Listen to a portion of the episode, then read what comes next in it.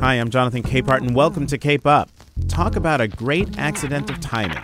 The same day Senator Kamala Harris dropped out of the presidential race, I sat down with Stacey Abrams at the John F. Kennedy Presidential Library and Museum in Boston.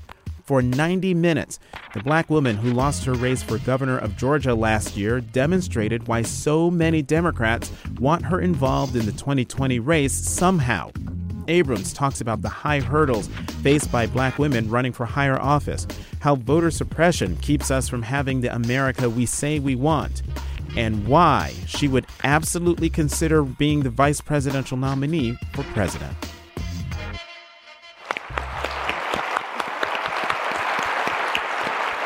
Well, thank you very much. Thank you very much, Director Price. Stacey Abrams, nice to see you again. We've done this once before. We have. And you came on my, my podcast. It's called Cape Up. And this is, this is the closest I'm going to get to the Cape where they can hear my voice. I wanted Cape Cast, and it was taken. Ah. So I'm just saying, putting it out there. So, what's been going on? Eh, you know, I've had some time on my hands. Mm-hmm, mm-hmm. All right. In all, in all seriousness, when I got on the plane today, sat down, buckled, uh, buckled my buckle, and the news was coming over on my text. I saw it on Twitter that um, Senator Kamala Harris um, dropped out of the race for, for president. Your reaction? I think, number one, we owe her a debt of gratitude for mounting such a vigorous campaign. I think there is there are a lot of lessons to be learned from not only the campaign but the reaction to it. Hmm. It's hard to run for office under the best of circumstances. And as my experience has shown, and I think Kamala's even more so, wanting someone to be the person doesn't just happen through wishes. It requires deep investment. And the suspension of disbelief that often has to accompany supporting women of color, particularly black women, is just a difficult hurdle. Uh, in my primary uh, in 2018, we faced some of the most difficult times raising money from people who knew us and believed in us, but who often refused to invest because they just didn't believe a, a black woman could become a governor of Georgia. Mm-hmm. In fact, friends, people, or former friends, um, some of them former, some of them re, re, you know, revived. But there were people who would tell me, well, I think you're the most capable, you certainly have the most experience, but you're a black woman. And they would whisper it to me like it was a terminal illness. I'm like, I know. and, and I think, and mine was a, a microcosm experience of, I think, what, what part of what Kamala faced, which is that the strongest enthusiasm and the greatest sentiment is not a substitute for investment. And we have to reach a place where either the investment doesn't have to be driven by narratives that are outside of our control, or where we level the playing field so that candidates can run and win based on their capacity and not based on the vicissitudes of uh, system that doesn't always recognize their value. Mm-hmm. You know, one of the things that um, I was seeing being talked about, particularly by the so called K Hive, yes. the very die-hard supporters of, of Senator Harris, was that not only was the fundraising a problem, but it was also the coverage of her, her campaign, that there seemed to be a double standard. Did you did you see that? And do you share that experience in your own way, having run for governor? I, I think that the lens used and applied to non normative campaigns is always harder uh, because you're not only proving your capacity to do the job, you have to prove your right to be in the race. And I think that was part of what she faced. She has a complicated story, which anyone who's been effective in politics must have. The difference is that rather than being given the benefit of the doubt, or more importantly, having a fair set of questions asked about everyone who shared her past, the focus on what might be considered her foibles outshone any celebration of her successes. And that was something certainly I faced there. And it, it happens in politics. Of course, people are going to be more animated by your mistakes than they are by your successes but you would like for them to acknowledge that one time you tied your shoe properly. Uh, as opposed to, and did you see what she did with that other shoe? And that's, that's sort of the constancy of some of the coverage. There is sexism in it, there is racial, uh, I wouldn't even call it racism. Sometimes it's just racial blindness. And I mean that in the sense that people don't realize that's what's driving what they see as different. And when you're a black woman, that combination, and for her, black woman and uh, South Asian woman, that combination can be uh, almost impossible to surmount. And I, I think there are legitimate critiques of every candidate and legitimate critiques of every campaign. But the balance with which the stories are told for her did not, I think, lift up the successes as much as they micro, you know, did in microscopic detail the concerns. Mm-hmm. Um, speaking more about, about sexism, do you think the United States is prepared to, ready to, elect a woman to be president of the United States? Yes, absolutely. I mean, but, but we treat the primaries as a referendum on America. That's not the way this works. It is a gauntlet that is uh, the co creation of 50 states with their varying degrees of you know, process, a party that is trying to serve its past and predict its future and a financial system that has been completely shattered by the removal of norms due to Citizens United. I think if we had the slate of candidates we have today with a fair system of fundraising, we would be having a very different conversation. There would also be 49 people running for, gov- for president, but, and that's after 132 had dropped out. But but it would be a very different conversation. And I think it's I think it's disingenuous to look at solely one part of the problem. We have to recognize that systemic problems require systemic solutions, and you can't simply fix one piece of it to solve it. And the systemic challenge for women has been that first it was the, the issue of confidence, although Iceland figured it out decades ago, uh, as did England and but, India. And India, and we could do this all night. Yeah, yeah. Liber- mean, Liberia. Um, yeah, but that's why I was asking the yeah. question. All of these other countries around the world have elected women, and yet the we, most powerful country on earth has not been able to. Because, and we may get to this, there are some other parts to the system. There are some other impediments to people being mm-hmm. able to choose reflective leadership. And those impediments, namely voter suppression, mm-hmm. um, have a very, they're very effective. They not only convince you of what is impossible, they convince you that what is improbable cannot be. And so what we find as a result is that we they don't even have to do it anymore. You no longer need someone to say this can't be possible. We have the conversations ourselves. We say, "Huh, I'm not sure we're ready for it." I mean, the, the friends of mine who and I kid you not, I, I, sat at a table because when you start running for office, your first job is to start begging. and you beg first to your friends and family. My family has no money, so I started with friends. And when I would have these people who had helped fund my first campaign, who helped me become Democratic leader, who helped me stave off a supermajority when Republicans gerrymandered our state, who had watched me help rebuild the state party to position us so that we could have credible candidates. Their response to me was when they said, But you're a black woman, they pretended that they were speaking for this other group, but they were telling me their truth. And the problem is, they had been convinced because it hadn't happened that it couldn't be. In America, we've become convinced because we haven't done it, although we did do it and just didn't count, that it cannot be.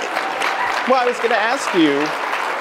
I mean, we did do it with the election twice yes. of, of, of, President Obama. Why was that not enough to keep the ball rolling on the, the American imagination for what can be? Well, we did do it in 16 as well. We well, yes, yes. Yeah, so, so, I just yes, want to be clear what my, my did do it yes. referred to. But, okay. But the reality is, we can't simply win the race, we have to win the system. The Electoral College is a racist and classist system that was created not, it was. And for all of the arguments that it's because we were afraid that North Dakota wouldn't have sufficient representation, we didn't know about North Dakota. what we did know is that the South had slaves that we needed to count, that the Electoral College was designed because the South had slaves and they wanted to count their bodies but not their souls. And the North had immigrants and they didn't want those people choosing the executive. And so the, the demonic compromise that was created is the Electoral College. So the South got credit for population, but didn't have to actually listen to any voices. And the North got to say that only the elite got to pick who the leaders were. That's the Electoral College. It has nothing to do with tyranny of the majority. But it still governs how we make decisions. Mm-hmm. And as long as that is our governing structure, we can't simply fix one campaign and one I would say, transcendent candidate, we have to fix every campaign and every candidate, no matter how high they rise. So, on this issue of the electoral college, then what's your what's the solution? Get rid of it, and replace it with just net, just popular vote. Popular vote. Just yes. popular vote. Absolutely. But I, I, have a broad vision of this. I would love to. We have it. to have a popular. I believe in a popular vote. But that popular vote has to also be accompanied by expansion of voting rights that say that if you are a citizen of the United States, you have the right to vote, and we will not put impediments in place that are purely based on the fact that we don't want to hear from your kind. That's what we face today. And so eliminating the Electoral College on its own won't solve the problem as long as you have restrictive voter IDs, as long as you have polling places that could close, unless we have automatic voter registration, same day registration, until we stop having 50 different democracies that operate completely isolated from one another, and until we actually believe that we want to hear from the people who are to be served. If we solve all of that, then I think we can elect women, we can elect anybody. you make it sound so easy. It is. It's called HR 1, uh, which, uh-huh. So HR 1, the first bill passed by Congress under Nancy Pelosi. Um, is a revision of how our democracy works. And it acknowledges that we're the only industrialized nation with a democracy that makes the people work so hard to use their rights. In other countries, you've got to fight to get off the rolls. You got to, I mean, in Australia, you got to pay if you don't vote we make it hard for people who voted for years to be involved. We tell felons, you're disenfranchised. And let's remember, that's the legacy of Reconstruction in the Black Code, because when the 15th Amendment said blacks could vote, the Black Code said, nah. And what they did was try to create new laws such as vagrancy laws, meaning if you were walking on the street and you could not explain where you were going, you could be arrested and basically conscripted because the 13th Amendment allowed you to be used as, fr- as free labor if you were accused of a crime and convicted. And so all of these things that we sort of take for granted today were designed to keep people out of the body politic. If we solve our original sins of voter suppression and we create the process that allows people to vote because they are Americans, because they are entitled, because it is the fundamental freedom that makes every other freedom possible, then yes, it's easy. We just have to want to do it. Um, in your race for governor, how many people were purged from the polls? so, because I've got a number here, but I don't trust it. If it says 1.4 million, that's right.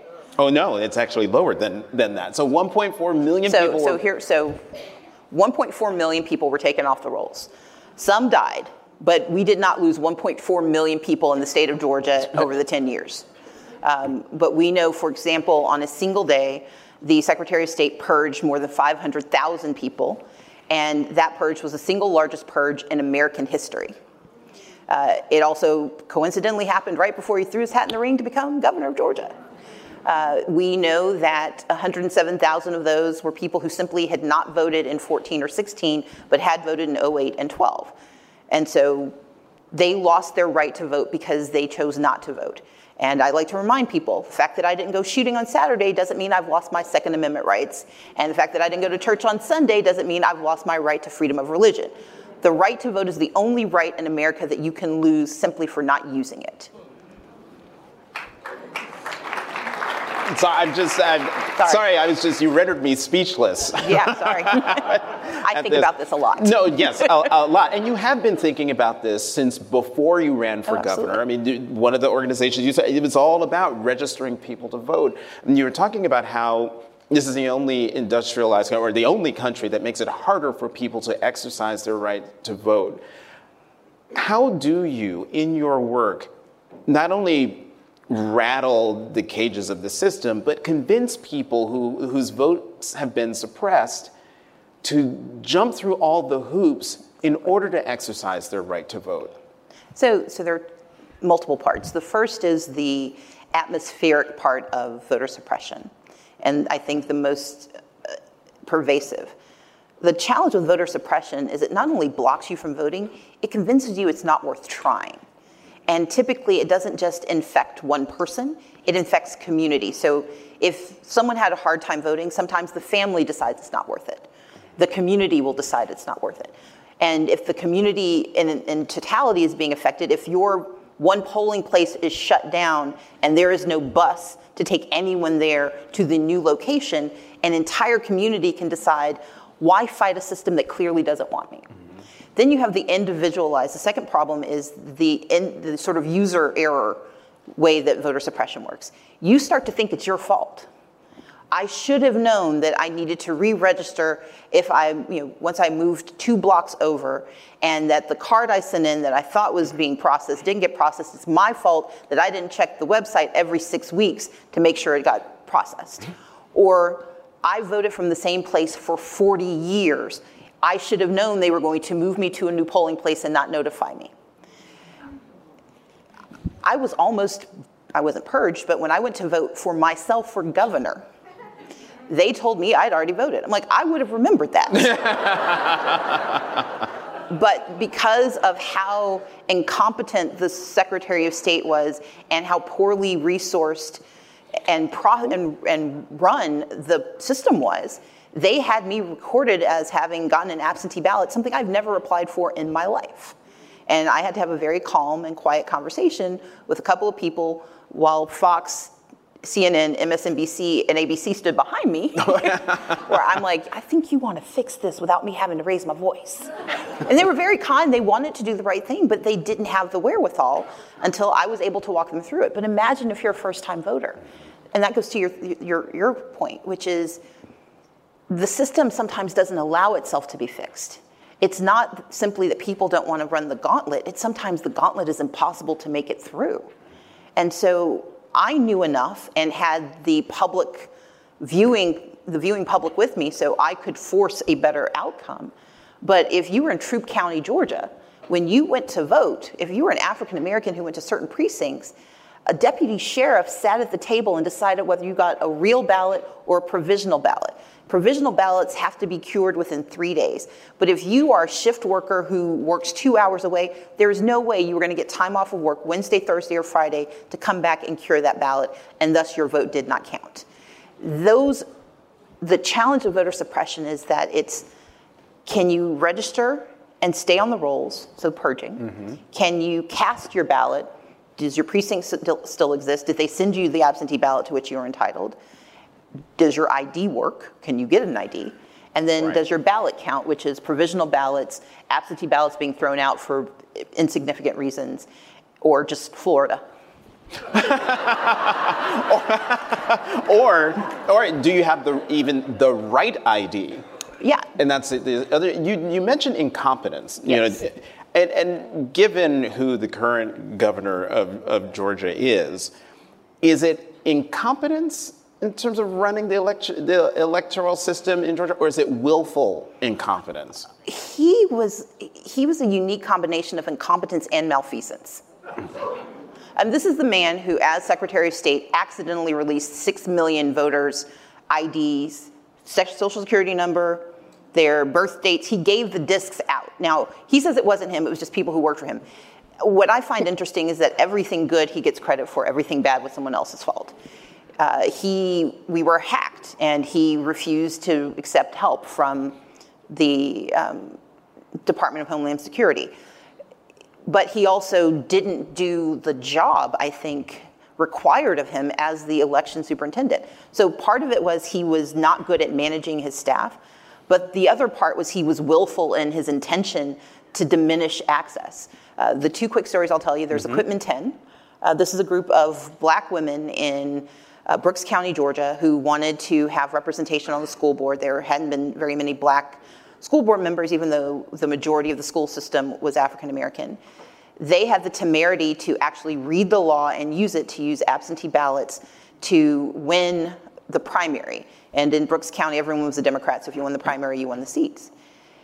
In response, he had those women arrested. 10 women and two additional folks had them arrested. They were charged with 120 felonies. They lost their jobs. They were taken off of the school board. One woman attempted suicide, mm. and not a single person was ever convicted of a crime. But it took three years to go through that process. And who authorized it? Brian Kemp, the Secretary of State. Okay, I'm sorry. I'm really speechless about, it. and no recourse, no accountability, no accountability. Nothing. And that's part. That's the malfeasance. Did, he uses. He used the power he was given as the superintendent of elections to terrorize communities. He authorized sheriffs to follow black men home in Hancock County because too many of them voted in 2014. And so the incompetence is real, the malfeasance is real, and then the power that he possessed is real because he didn't have to step down from his post mm-hmm. in order to run for, for governor. And there's no recourse for those for those folks at the federal level. And, it, no, and is that because it's all run by the state? So, 15th Amendment. I'm going to give you guys so much history. So when the 15th Amendment was passed, it's yay, black men can vote. Black women, we were still screwed. But black men could vote. Women couldn't vote at all. So black men were given the right to vote under the 15th Amendment.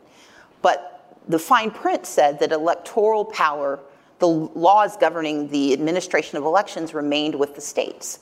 The very states that for more than 100 years had enslaved all of those black men. So, yes, you have this right, but it's a right you have no ability to make real because the right to manage the election and set the standards was left to the states. And if you remember the 10th Amendment, States' Rights Amendment, essentially there was no impetus for actually interfering. That's why the Voting Rights Act was so critical giving, a, a, giving people in a certain state the right to vote without requiring the state to make that right real makes it basically invaluable or valueless. Worthless. Worthless. Thank you. Those are the words I was looking for. Mm-hmm. I would have gotten there. Um, makes it worthless. And so, fast forward to 2013 when they gutted the Voting Rights Act with the Shelby decision, what they said is that states are no longer held to a federal standard. They can go back to doing what they want to do because we trust that racism is over now, so go ahead and do what you want to do. In the, in the aftermath of the evisceration of the Voting Rights Act, since 2013, one of the pieces of the Voting Rights Act said you could not shut down polling places or shift where people voted without federal authority. Because one of the tools for blocking people from voting was that you moved where they voted. Uh, one of the stories about that, uh, Oprah told it when I was when she came down to. That sounds so obnoxious. When Oprah came down. when Oprah came down. When Oprah came to help me run, but she told she tells a story of a man who uh, who got up, went to vote, went to the place. They told him, "You're at the wrong place. You got to go over here." So he walked the six miles to get to the next place. He gets there, and they said, "No, you're at the wrong place. You need to go to this third place."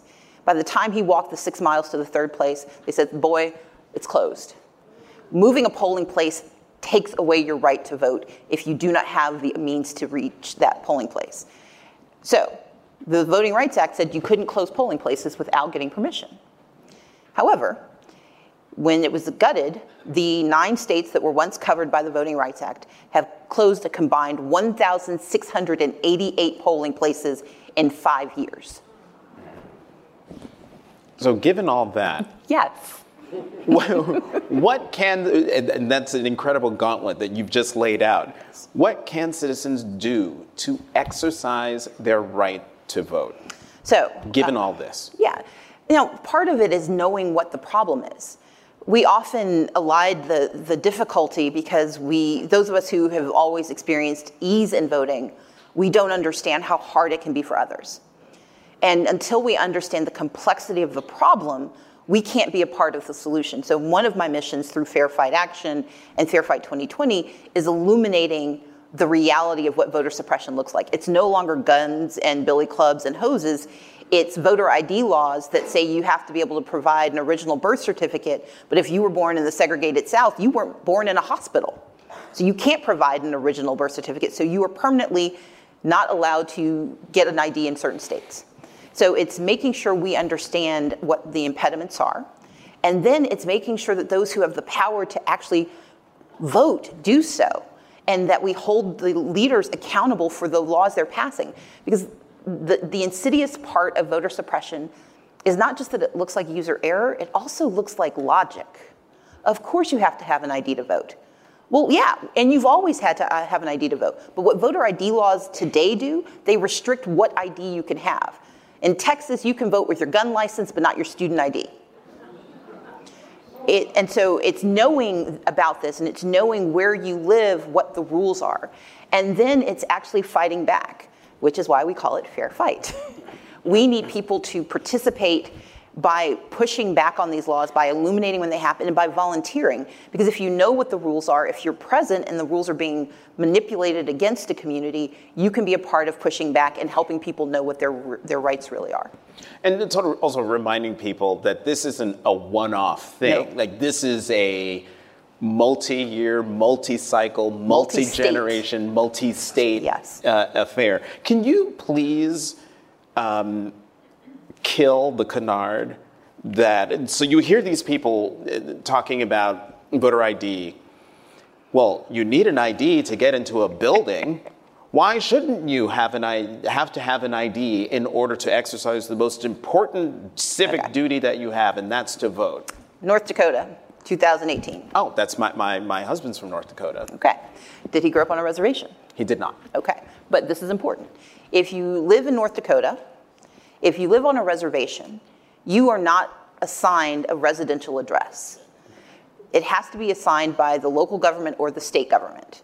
But the reservation itself is separate, is a separate sovereign, and so it cannot assign an American residential address there was a law passed in North, North Dakota saying that you have to have a residential address, but it was never enforced. It had been enjoined by a court because of the conflict in the law that a group of people, namely Native Americans who'd been run from their land or who had had their rights conscripted for so long, and by the way, Native Americans weren't allowed to be citizens of the United States until 1924, but this population in North Dakota had the temerity in 2012 to elect Heidi Heitkamp to the US Senate. And then in 2016, they got a little bit upset about a pipeline that was going to destroy their native lands. And in response, in 2018, the Secretary of State decided that year, at that moment, they absolutely had to have this voter ID law. You had plaintiffs, these Native Americans from multiple tribes, who said, How can I have an ID when you won't give me an address? They went to federal court it made it to the Supreme Court, and the Supreme Court declined to intercede because the harm wasn't sufficient. Because maybe 5,000 people who were regular voters were going to be harmed. But when an election is decided by two or 3,000 votes, that matters. And what they were told is yes, they had an ID, an ID that could get them they could buy what they wanted, they could go to a bank, but it, it was an ID that under North Dakota law was insufficient for casting a ballot. And it was the, and the, the worst part was that often the residential address, if they were assigned, it was wrong. There was a gentleman who had been assigned a residential address, and when he tried to use his ID to vote, he was told that residential address was for a liquor store because it was done using GPS and was not actually, they didn't actually know where his house was because it was on the reservation. And they said that he could not use this ID because the residential address he'd been given was inaccurate. He had no say, he could not fix it, and he could not vote. Um, can I ask a provocative question here? Because he's been really given, laid back. G- g- given, given what you just said and all the other examples of people and people in power using their power to prevent people from exercising their rights. why shouldn't I think of the whole situation and those people in particular as being evil? This to me just it sounds evil. It's it's immoral. How and yet it keeps it keeps happening. It keeps going. It's it, voter suppression has existed from the inception of our country. When we became a nation with our very highfalutin ideals, which I hold to be true and I think that we should always strive for in the very same document where we defined ourselves as the model of democracy, we also said you're three fifths human if you're black. If you're a woman, we don't know you exist. If you're Native American, you definitely don't exist. And then we proceeded from there to pass a raft of laws that said that anyone who didn't look like people we liked would never get to be a part of who we are. The Chinese Exclusion Act of 1882. It's fine if you build the railway that actually creates the transcontinental nature of our nation, but you cannot bring your family here, you cannot own property here, and you cannot vote here. If you are Latino, we're going to make certain that not only do we seize your property, but we're going to make you a second class citizen, and you are not going to, even if you've been here multiple generations. I don't know that it's evil as much as it is mean and persistent because power is corruptive. And the corrosion of power in our democracy has always been one that says, now that I have it, no one else will share it. And that's why we've had to have the 15th Amendment, the 19th Amendment, the 26th Amendment. But it's also why we had to have the Voting Rights Act and why John Roberts was absolutely wrong to declare that racism disappeared because Obama was elected. I wouldn't say everyone is evil, although a lot of them are. But what I will say is that human nature tends to try to hold on to its leverage and tries to hold on to its supremacy. And that is weakened when new voices are allowed to participate. It is weakened when communities that have been oppressed have the power to push back on their oppressors. And the right to vote is the most sacred tool that we have in our democratic republic for pushing back against that oppression. And so that holding on to power and the reaction to people pushing back against that oppression, that, that explains President Trump? I don't As have that we, kind of time, but go ahead. Well, well no, because I, I mean, you. Oh, you mean why they voted for him? Why they voted for him, but also why Republicans who I'm old enough to remember used to reach across the aisle. Yeah. Uh, I seem to remember a particular senator from South Carolina who was every Democrat's favorite Republican because he would buck his party to do put country over party. And yet all of those folks, they're all on milk cartons at this point.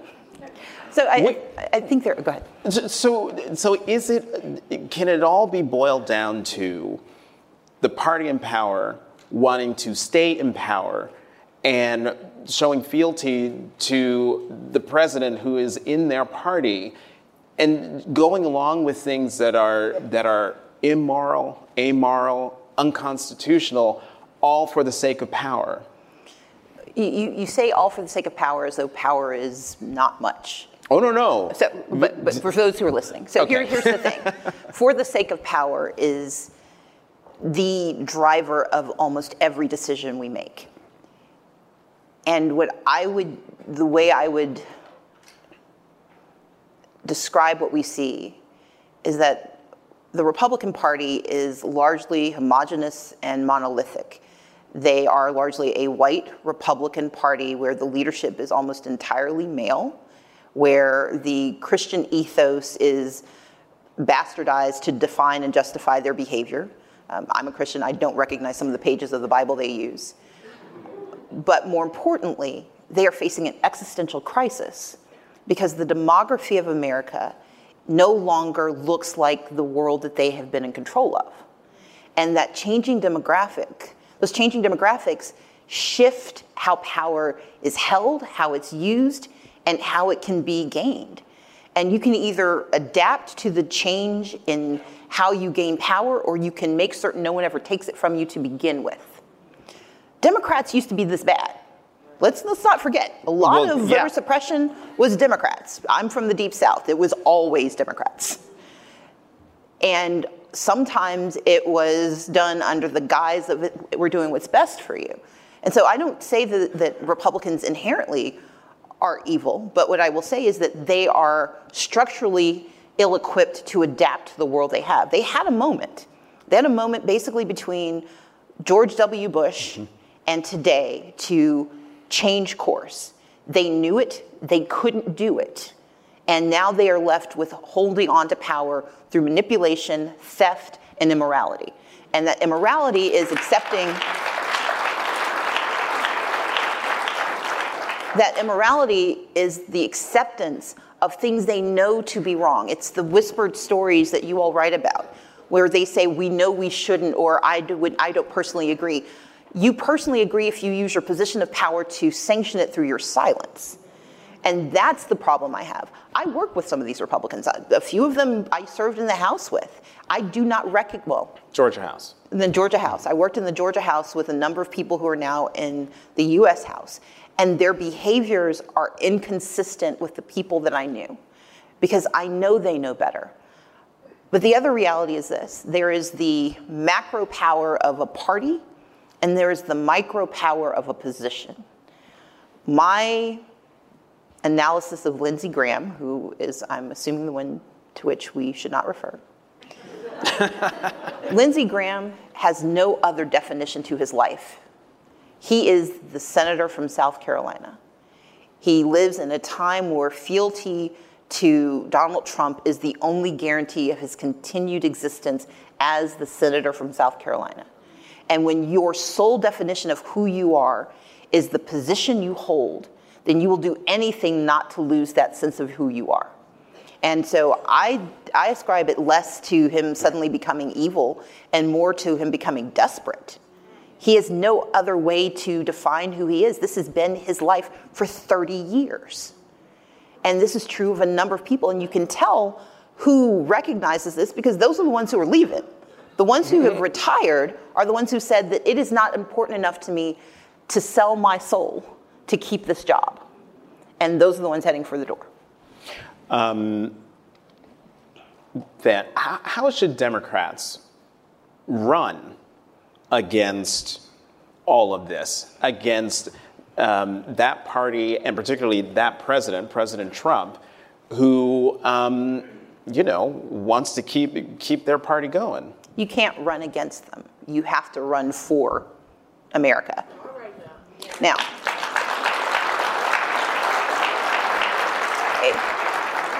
and here's what I mean.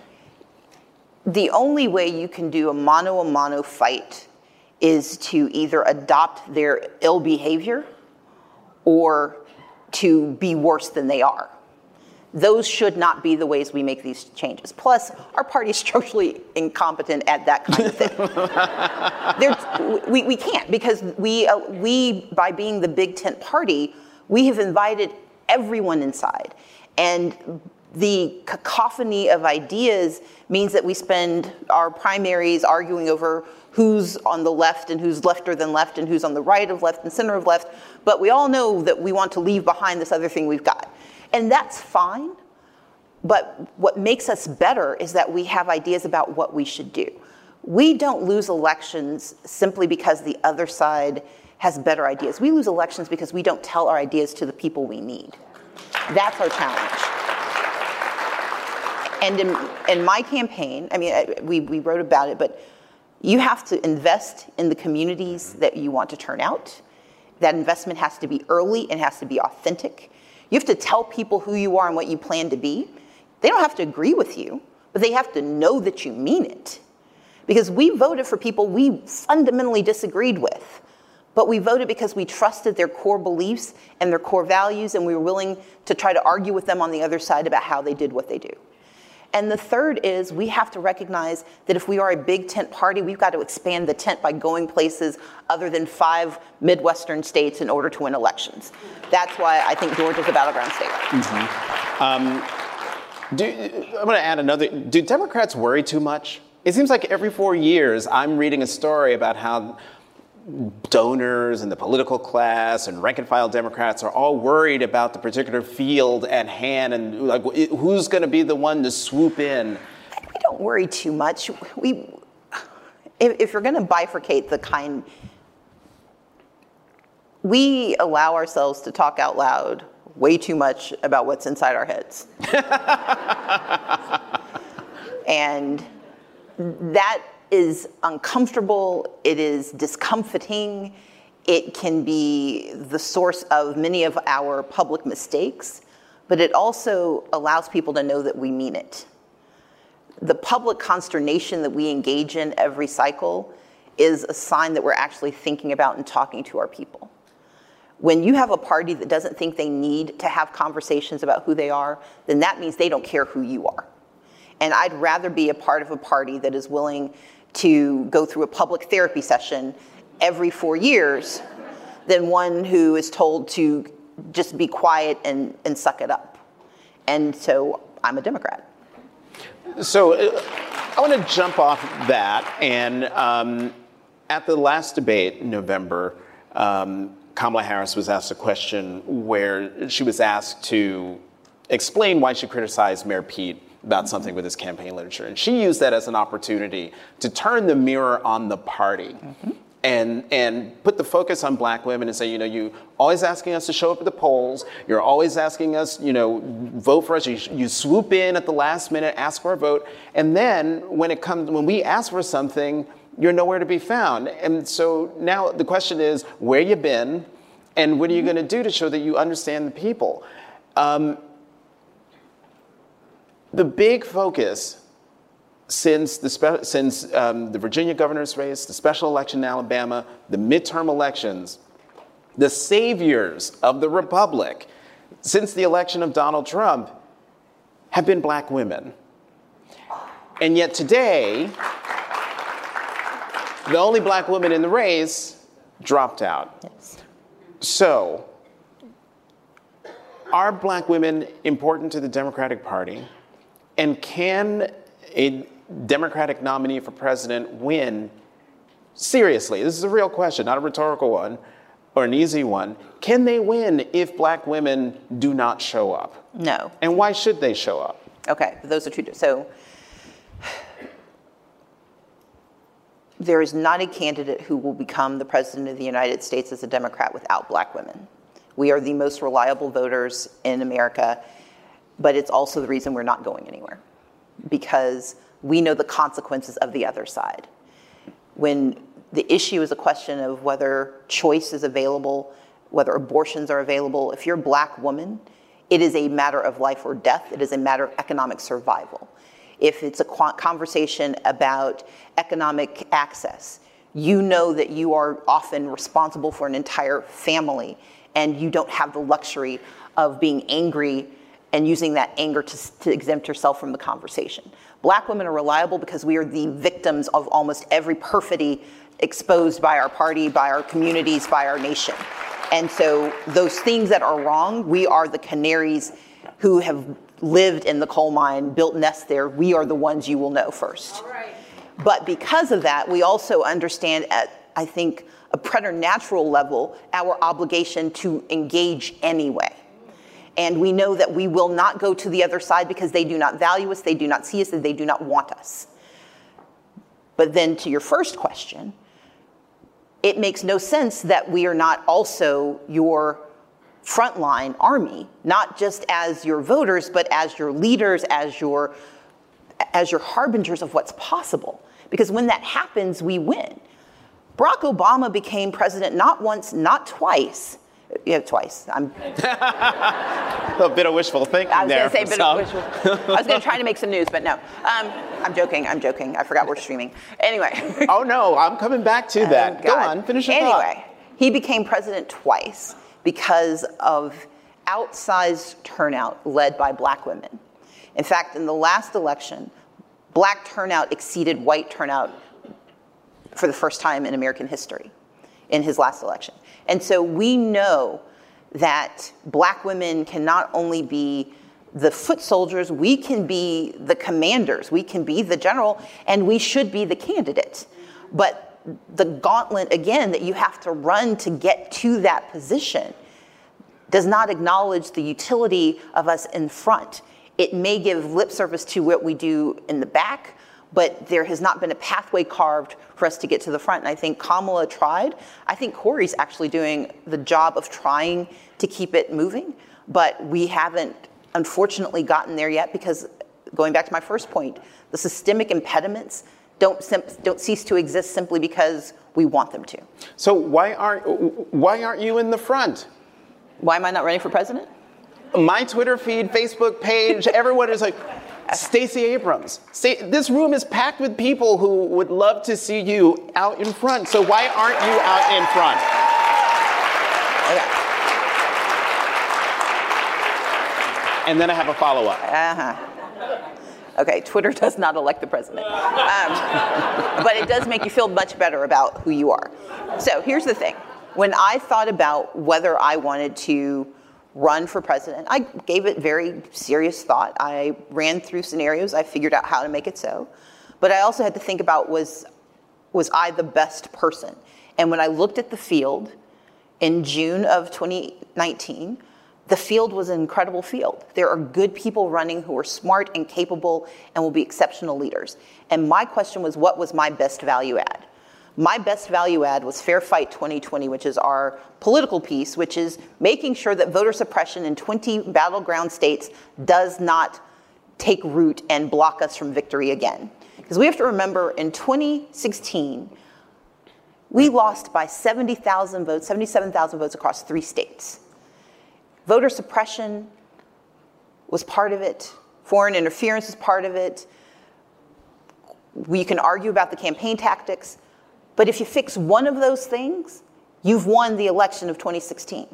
And so for me, fixing voter suppression, being that I am a current expert in it, became my mission. And here's why. If you paid attention to the Kentucky election, Fair Fight 2020 was on the ground in Kentucky we embed ourselves, we basically hire teams for each political, for the Democratic Party in each of those states. And when we do so, we help train them to fight back against voter suppression. Matt Bevin, the Republican governor, kicked the Democratic Secretary of State off of the state elections board, staffed it with his own people, and between April and August of 2019 purged 175,000 voters. The flag went up, we were able to work with the state party and we were able to get a federal judge to restore all 175,000 people. My it was a joint it was a joint effort and we were proud to be a part of it, but my best value add is making sure that in the 20 states that will determine the future of our democracy that I have done the work I can do to make sure that no matter who the nominee for president is in June of or July of 2020, that that presidential nominee can scale up these teams, can take them over, and can march to victory. Now, what happens after that? I'm open to conversation. Okay, I'm paying attention. I'm paying attention to your word choice. so that's I after the election of the president. So it's I, I mean, after lo- the nominee. Okay, so now a lot of, I, I bet a majority of the people here think that your best value add is as VP. So,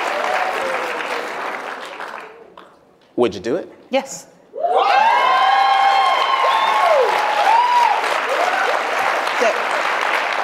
And what? And why? Why? Yeah.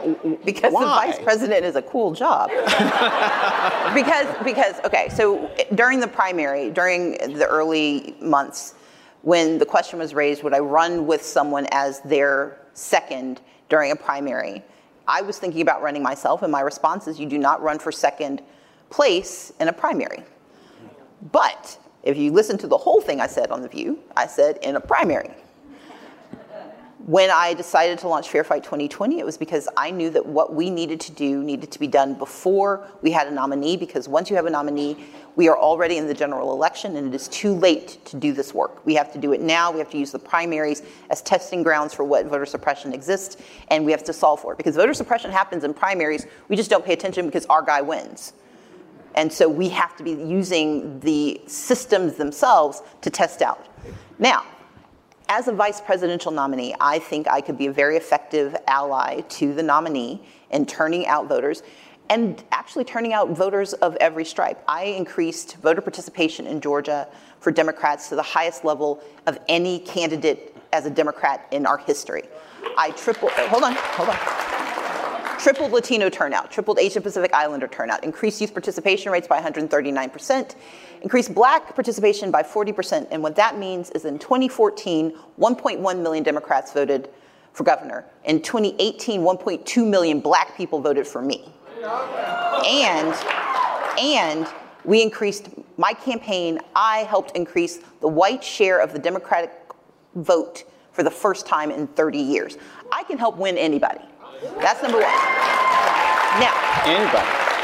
Okay. but but after that, the reason the job would be cool is it's a job that allows you to be second to the leader of the free world and making our nation safe, strong, and effective again. It helps restore our moral leadership. It allows you to engage in the conversations we need to have, including how we structurally reassess who we are and we fix the broken pieces to make our democracy whole. And you get to be in charge of NASA. Okay. Have you ta- have you know what there there were reports I'm just saying, it's kind of awesome. There, there were reports that um, you and Vice President Biden, you said, or months ago, you sat down and you talked, and um, maybe the VP thing was talked about. Was it talked never. about? I had I, I met with all ten. I, I got finally got to meet uh, Andrew Yang uh, during the debates, but I've met with almost every one of the top tier candidates. Mm-hmm. I'd met with a lot of them. It just so happens when I had lunch with him, people paid attention. We didn't. He didn't make me an offer. I couldn't refuse. I didn't accept an offer. He. We didn't have that conversation. But rumors were started. Eh, But let me be very clear. This is an odd conversation to have. Most people don't have to or don't get to talk about whether they want to be vice president because you don't really talk about this. But because of that speculation, I've been thrust into this very weird position of either seeming ambitious and obnoxious or coy and you know diffident. I am neither of those things. I'm a black woman who's in a conversation about possibly being second in command to the leader of the free world, and I will not diminish my ambition or the ambition of any other woman of color by saying that's not something I'd be willing to do.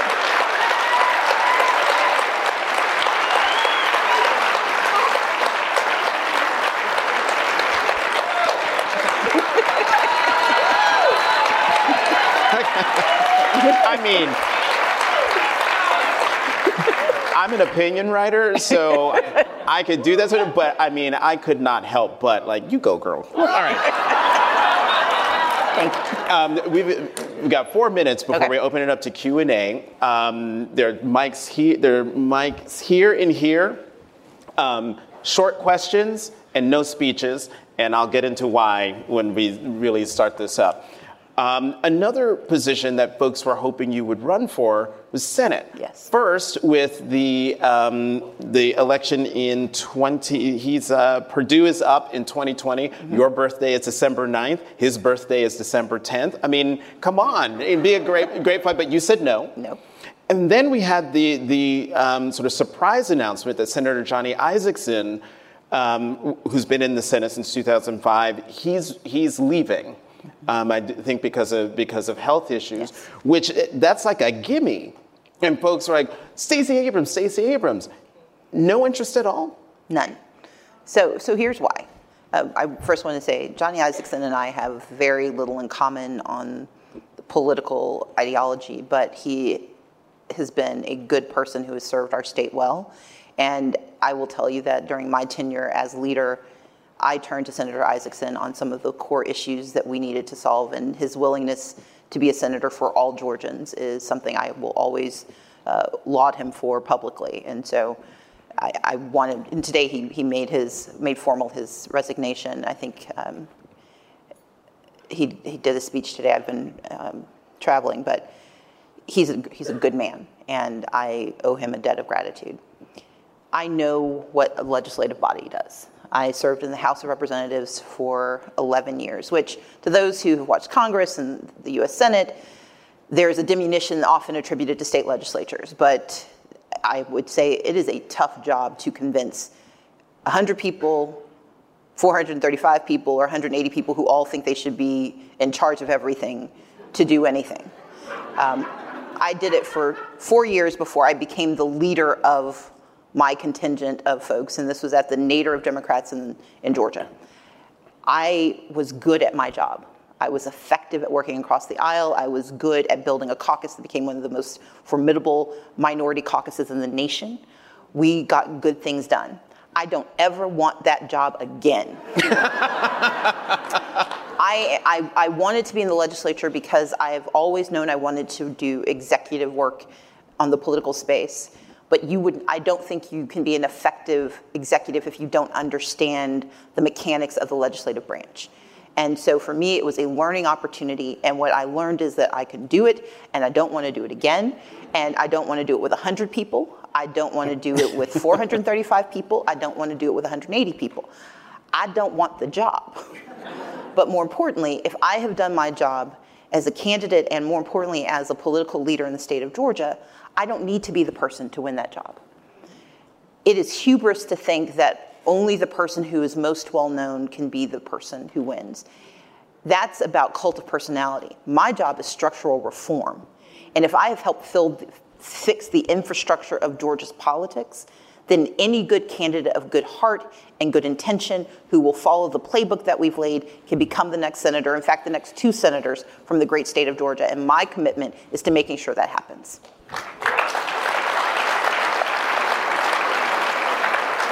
And with that, we're going to open it up to Q&A.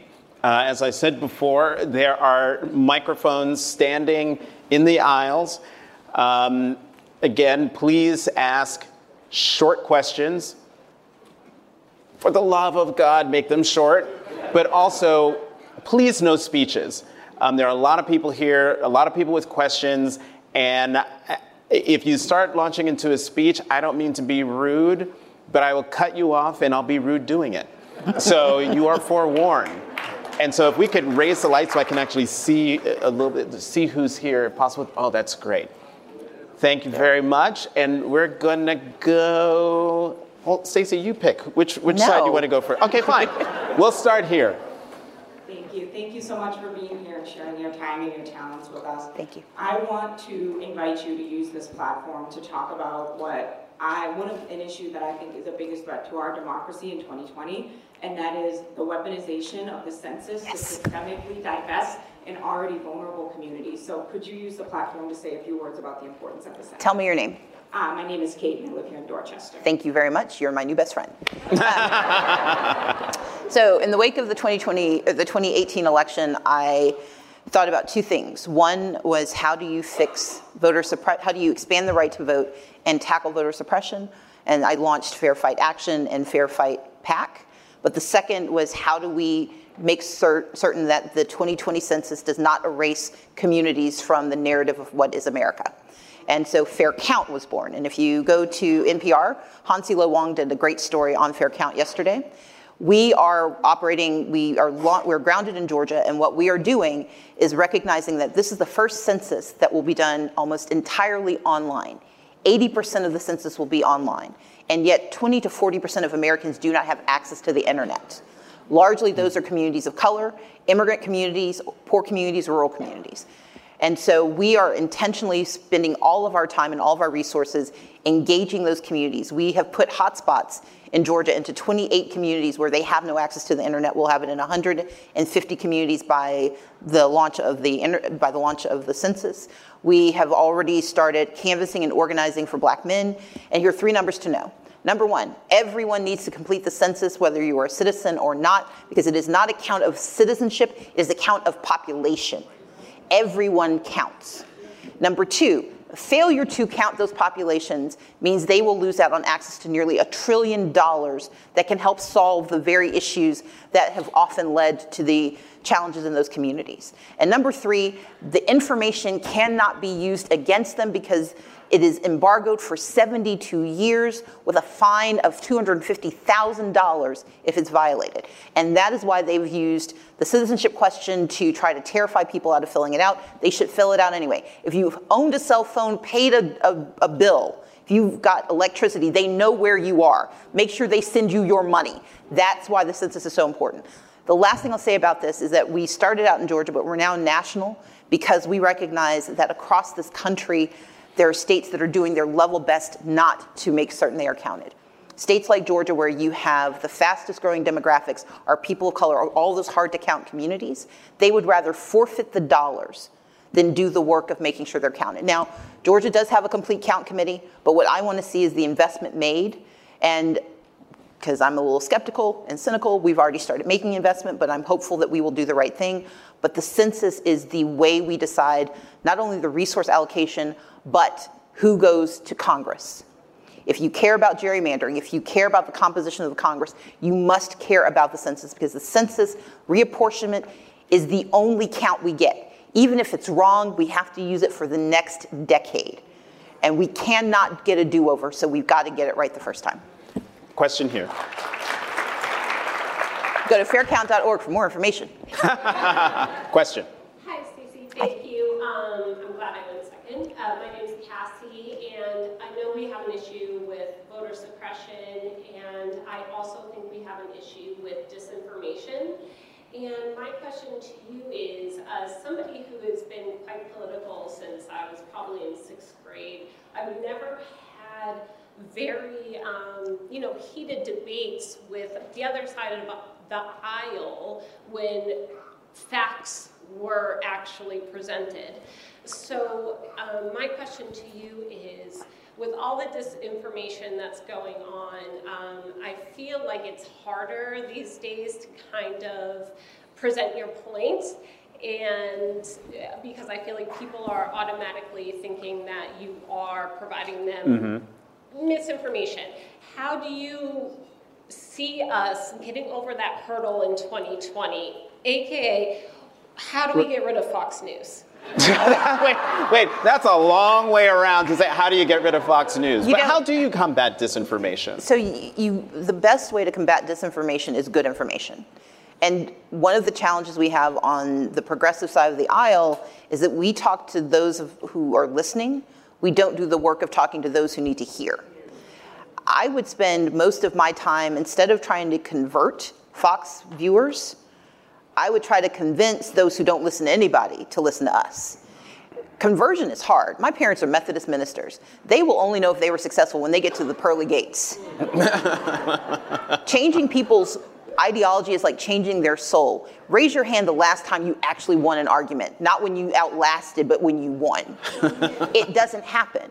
But what does happen is that when people are contacted, when we engage them and give them good information, it works. Disinformation is so effective in our society because often the people with good information don't share it with the people who need it the most. That's why I believe an effective candidate, no matter what the office is, but certainly for president, has to go everywhere. We have to go into all communities. We have to talk to those communities that we write off because they don't vote. They often don't vote because they've never gotten good information. But if we do the work of c- combating both bad information and misinformation with good information. We give people an alternative to listen to and a reason to be convinced that it's worth investing. Question here. Hi, um, I am Karen, and my question to you is uh, focused on young people. I work at a high school here in Boston, and because of the snow day, they're not here. um, but besides that, um, we have a lot of 18 year old young people who are not registered to vote, and their response to why don't you vote is um, our voices are not being heard. What do you say to the young people? How do you get them rallied? Mm. I hmm. know you. Sure. I think number Thank one, you. we have to actually connect the dots. When I'm talking to young people who are concerned about being pulled over, who are worried, I'm like, do you know who decides that? The judge and the DA. If you want to make certain your friends don't go to jail and you get 10 days versus 10 years, you need to vote for who the judge is, you need to vote for who the DA is. And then I point to the numbers that says that Last time someone voted, 10% or 30% of the population showed up. If you get your friends to show up, you can actually change what that means. But often we jump to the conclusion of what an election is and we don't do the work of educating them about who, what the job does. And so I spend more time having conversations about who makes these decisions. The reason we vote for president at the highest rate is because billions of dollars are spent to tell us what the president does. Very little money is spent explaining what a school board is or what a city council member does or what a prosecutor is. And so we have to take the responsibility not simply to say you should vote, but let's understand what you're voting for. My favorite one is when I'm talking to kids about it, I'm like, do you want to be able to drive when you're 13? It's never going to happen. But when they ask, well, oh my gosh, yes, I'm like, that's what a state legislator decides. If you want to be able to vote to, to drive, you need to make sure your parents vote for me. So, you know. but it's, it's making sure we connect the dots so they understand. Question here. Hi, my name is Gabriel. Uh, there's actually a good follow up to that question. What do you think about lowering the voting age to 16? I mm. actually believe that the voting age should be lowered to 16 absolutely for school board elections. I think we should test it out in local elections. And I'm open to the conversation about doing it for federal elections. I, I want to see how it works. Uh, we know that when we lowered the voting age from 21 to 18, there was an initial burst of participation and then it leveled off. And I think there are legitimate conversations to be had about the level of government, but I think the government closest to the people should be responsive. I think absolutely students should be allowed to vote for school board. You are the you are the customers and you deserve the response. I think local elections, I'm pretty open to that, and I'm willing to continue to have the conversation about more. Question here. Hello, state representative here. Hi. Myself. Hi. Um, so Do not steal that 13 year old thing. no, the bill that I sponsored was to say the Secretary of the Commonwealth can't run for a statewide office and they'd have to resign in order to do that. I, I wish. Thought, I thought you'd like that. I do. Um, cool. Question. Uh, so outside of in a state like Massachusetts where we do paper ballots and we have automatic voter registration that'll happen outside of same day election. Yeah, yeah, yeah. Y'all are great. What, what? what else should what else should we be doing to protect against potential future uh, problems? So put it in the Constitution we have to remember that often the best laws for voting rights are only laws, and the minute someone comes in who doesn't want that law to apply, they change it. And so by putting in the Constitution, you require the people to agree to give away their power, and that makes it harder. Uh, I think Massachusetts, Oregon, uh, Washington State, California's getting there, have some of the best electoral laws in the nation. Those laws should be permanent, and they should be in our Constitution, and it should not matter who's in power power belongs to the people, and that happens when the power can only be changed by the people. Hi. First, I just want to say I'm already planning the food for the party. I'm going to throw the night you debate Mike Pence. It's going to be. Packed house. Somebody's got to pick me, so let's. but, thank, but thank you. Um, naturalized citizen. Yes. Daughter of two very proud naturalized citizens. Worked. You know, it, it's so important to people like me, your citizenship. A few months ago, very proud little um, mother called and said to me after watching too much news, asked me, Is America dead? Mm. And it really got to my core because I feel the darkness she feels. But then I see someone like you, and I'm just begging you to explain to me in the sea of what we're going through, where is your hope coming from? Where is the drive? Because we, I need to know what it's from. Okay. I'm a black woman who was raised in Mississippi moved to Georgia, then lived in Texas, came to Connecticut, it was too cold, so I went back south. My mother dropped out of fourth grade because they couldn't afford the segregated school bus. My dad was a dyslexic kid who was told he was just stupid because they didn't know what dyslexia was and they didn't have the resources. In a single generation, they produced a federal judge, two PhDs, a social worker. Hold on, there are a lot of us. my, my brother Walter, who I can talk about later, and they have a daughter who became the first black woman to be the nominee for a major party in the history of America. My faith is that I don't have to get everything I want to know there's more available. Mm. And we may not have the nation we want, but we get the nation we earn. And our responsibility is not to get bogged down in just how wrong and evil some of our leaders are, but to remember the good of our people and the good of what our ideals are. And that's what I work at. Thank you. And you and you wonder why people want you to run for president. Question here. Uh, you're wonderful, and thank you for coming to our cold city. Thank you. Um, very quick question. Thank you for turning off the snow. Can't do everything in Massachusetts. Um, going off of kind of previous questions, how do you galvanize all ages to work against voter suppression? You do it by explaining what it is. Again, voter suppression looks like user error. People convince themselves, I should have known, I should have done. But what's even worse is that it's not as blatant as Jim Crow. It is so much more complicated. We have 50 different democracies with 3,000 different administrative units, if you think about counties and parishes. It's, it, it overwhelms our senses, and so it's just easier not to talk about it. Plus, the fear is if you talk about suppression, people will be suppressed, and therefore you're doing their work for them. The reality, that's too late. That train has left the station. Suppression is now denying our voices. It is stealing our country, and it's also not. It's being pervade. It's being promoted by Republicans. But when you break the machinery of democracy, it breaks for everybody. And so, my responsibility, and I think our responsibility, is to talk about it when you're on Twitter, when you're on Facebook. Push back against the myth of voter fraud. Voter fraud does not exist. 31 examples out of 1 billion votes cast since 2000, I think 13. Don't pull it fact me on this. I'm trying to remember the article. But we do know that voter suppression happens in every election every time. And so we have to call out what is. And the best way to talk about it is if a single person is denied the right to vote, our democracy isn't working. We can fix that when we do the work to elect people who talk about it and who are committed to, to making it better. And if they aren't, then why are they running for office? If you're not running for office to make our democracy stronger, you don't deserve the job. Thank you. Question here. As someone who works at the polls in Brookline, and our town clerk's rule is find a way to get them to vote if they can, if you can. Yes. My question is actually one you can't answer. Would anyone here in the room who would not support you for vice president please stand up? That was clever. Nicely done. Very, very clever. Question. I thought he was about to stand up. I was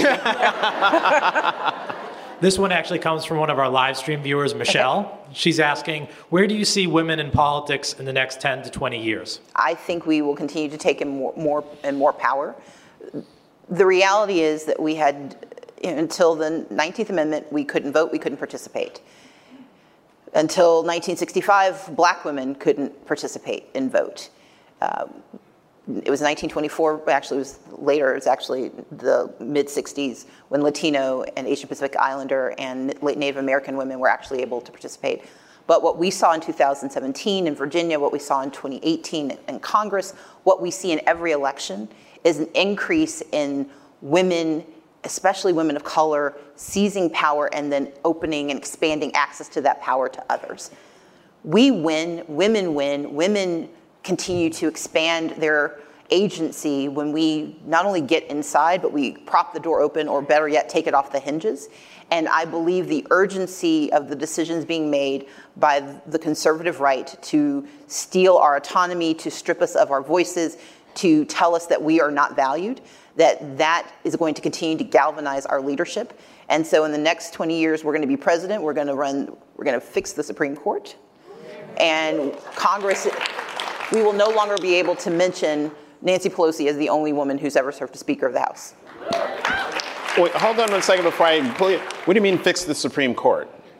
You pay way too close attention. Um, no, I, I, so I have not signed on to any particular question of how we, uh, whether we expand the court, but I do think that in 20 years we're going to have people who come off the court through natural attrition. Um, and if we have done our jobs with the with Congress and with the presidency, we can make certain that we are appointing more and more women so that we can no longer name all the women who've ever served on the Supreme Court.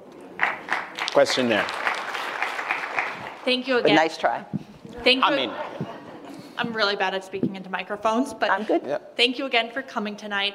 I'm curious, I think everyone now knows Georgia as about the voter suppression there, and North Dakota is well known. What are some instances of voter suppression in a state that might not be as much of a national story?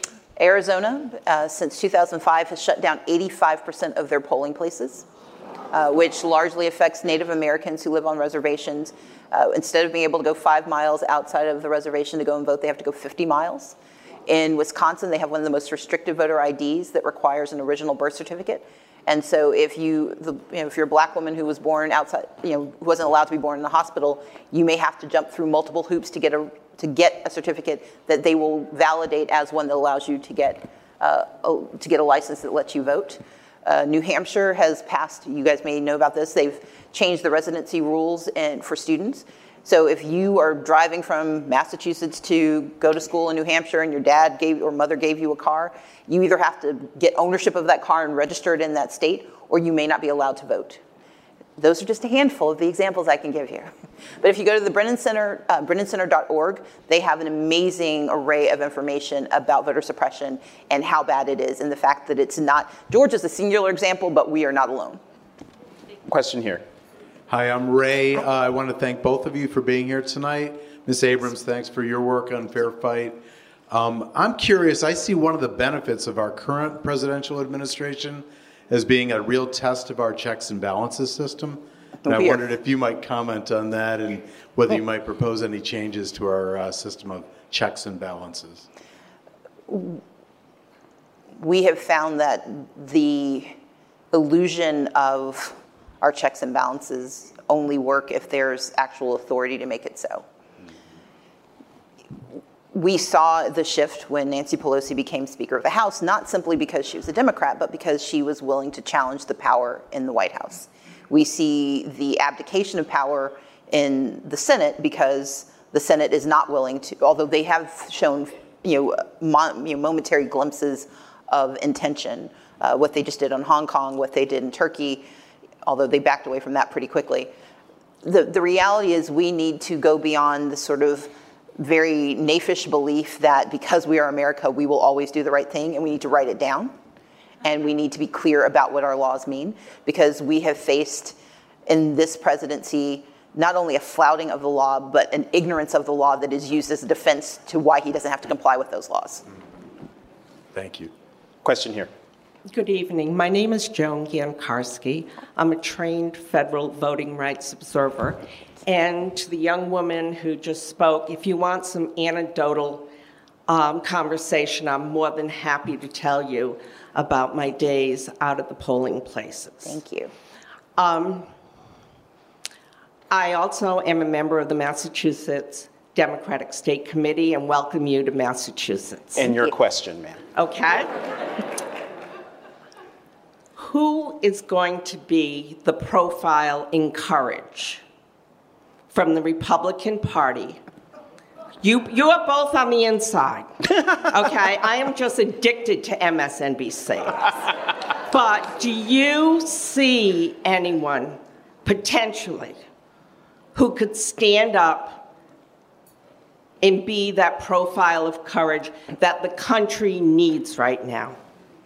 I, I do not see it happening unless there is, there has to be a predicate event where the grip that Trump has on the zeitgeist of being a Republican, where that weakens. Mm-hmm. Until that weakens, their existential fear will always govern. And when existential fear is your guiding principle, you will never take an action that exposes you to harm. And so I don't know who it could be. I have not, I know who it should be, and I'm not going to name their names. No, you don't have to. But It'd be great if he did. I know. But you think the. But, but, but the problem is there has to be something that makes silence more harmful than speaking up. And that hasn't happened yet in their mind. Excellent. Thank you very much. Question here. Hi, my name's Mary Cerulli, and my question is Are we talking about the climate crisis enough? And can you specifically talk about environmental justice as it pertains to that? Thank you. I think we, we are talking about it more. The challenge is we're talking about it to each other and not to the people who have the power to fix it.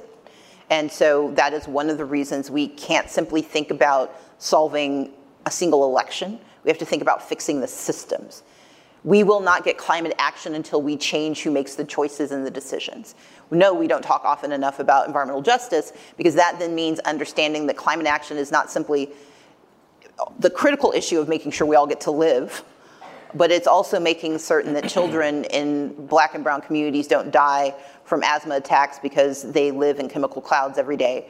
It makes it's about ensuring the conversation about clean water isn't simply a conversation about our rivers, but a conversation about our drinking water. And so environmental justice has to be a component of and has to be a key component because the other reason that we don't get the same conversations everywhere that we need on climate action is that we're only talking to a certain sliver of community. Um, I just joined with uh, John Kerry's new organization that's trying to expand the conversation. And one of the reasons for me, I know you guys like him here. he's, he's quite awesome. But one of the reasons for my signing on is not for a specific policy, but because I believe that we do not talk about environmental justice enough. And until we expand that conversation, we will not build the coalition we need to force change at every level of government and in every state in the nation. Okay, we've got these three questions and about five minutes, and I want to get them in. Your questions really quickly. Hi, Stacey. My name is Isaiah. I just want to say thank you and just for being the realist. Um, my question is, I'm curious to know what your thoughts on are reparations and what they look like to you. On reparations? reparations. I believe that we need reparations. I think that what we haven't done, I think Ta-Nehisi Coates actually said it very well. Part of our challenge is we've never even had the conversation. I don't know what the answer is, but I know that when we finally have a national conversation where we grapple with what it means to provide reparations and to recognize that it should be reparations for African Americans and reparations for Native Americans, uh, because those are the only two communities that have ever been, by law, removed from access to property, freedom, liberty, and ownership. That those are, two, but they're separate conversations. But I do believe that we need to have a national conversation about reparations and that we should come up with an answer. Right. Question. Hi. Hi. My name is Caroline. Um, thank you for being here and the fact that every time that I come into this place is a lot of seniors. I come in very frequently to see all these forums, and I would like to ask you a question. If you are uh, part of whoever is going to be the president and they decide that you are going to be the vice president, what do you are going to do as vice president in order to change the voting situation for all our country? Thank you. Thank you. So, that's a lot of things I have to get done. Rewind, rewind, the, rewind yes. the tape for so, the last 90 no, no, No, no, So, so here's what I would do. I believe that we have to have a national not not we now we know what the laws are. So reparations, one of the challenges has been that we haven't even bothered to engage the conversation, and we have to understand not only what should be done, but how we just how we disperse it, what it looks like, what the contours are. We know what voter suppression looks like. We've had it for 240 years. We know what the solutions are. We've seen it come about in states like Massachusetts and states like um, California and Oregon and Washington state. I would simply make federal law those rules, but I would put into the Constitution of America the right to vote because there is no constitutional protection for the right to vote. There's a constitutional protection for your access to it, but there's nothing to say it has to be made real by the states. And that's what I would do as vice president. I would make that a mission to ensure that that happens. Real quick. Yep. So uh, it wasn't until I learned about my history at Spelman College that I truly understood the importance of voting. My parents spoke about it all the time, but I always ignored them. After learning about the African diaspora, women's suffrage movement, and the truth about black history in the US, did I understand the importance of voting. I feel that these histories must be taught in public schools, especially in high school, in neighborhoods whose demographics experience the most voter suppression, for them to understand why, why voting is important. What are your thoughts? You're right. I mean, not to be glib, but you are. You're correct, and that means that we have to be intentional about changing the structure of our educational system. So we not only teach civics, but we teach we teach civics and actual history and the full good and bad history of who we are. Okay. Um, I'm going to use moderator's prerogative because mm-hmm. we literally have three minutes, and I'm going to ask the last the last two questions. One How many of you know that um, that she has a pseudonym? I write romantic suspense novels as Selena Montgomery. Uh huh. See, bet you thought you knew everything about about Stacey Abrams. Um, and you have a little bit of good news. I do. Uh, so apparently, now that people know who I am, um, CBS decided to give me a development deal to turn my fourth novel into a television series. So, it, hold on, hold on. We're, it's a development deal, which does not guarantee that anybody will ever see it. But I'm a step closer to TV. And I do, I do, and I do want to apologize to the two to the two gentlemen who were standing there. I didn't see you when I said the last three over there, but I do want to end on a on a serious note, and and and ask you this: Given what we've seen since the um, campaign of President Trump, and certainly the administration of President Trump, what will it say about America if President Trump is reelected to a second term? No, no, no. That's a legitimate question. This is a man who did not win an election, he won a system. And we have to remember that we have the ability to make that system work for us if we participate in it. What it will say to the world if we do not leverage our power, if we do not do everything in our if we don't use every tool in our arsenal to engage and deliver voters who stayed home because they didn't think it, there was anything in it for them, or who tried to vote and were rejected because of the horrific voter suppression laws that exist in our nation. What it will say is that we have decided to accept a lesser leadership, that we have given not only space to, but given authority to xenophobia and racism and bigotry and hatred, to misogyny and to someone whose dismissal of humanity is made manifest every day.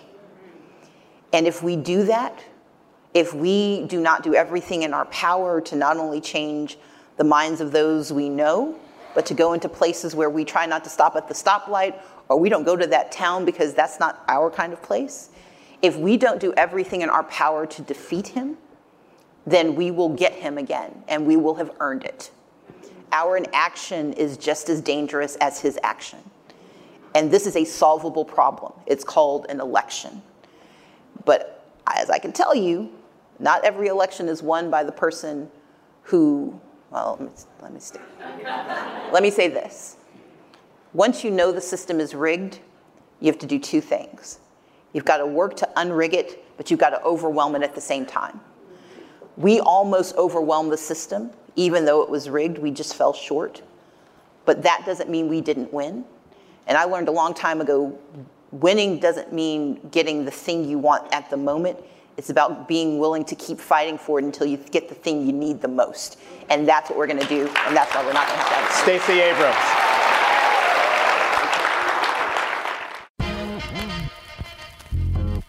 Thanks for listening to Cape Up. You can find us on Apple Podcasts and Stitcher. And how about doing me a huge favor? Subscribe, rate, and review us. I'm Jonathan Capehart of the Washington Post. You can find me on Twitter at CapehartJ.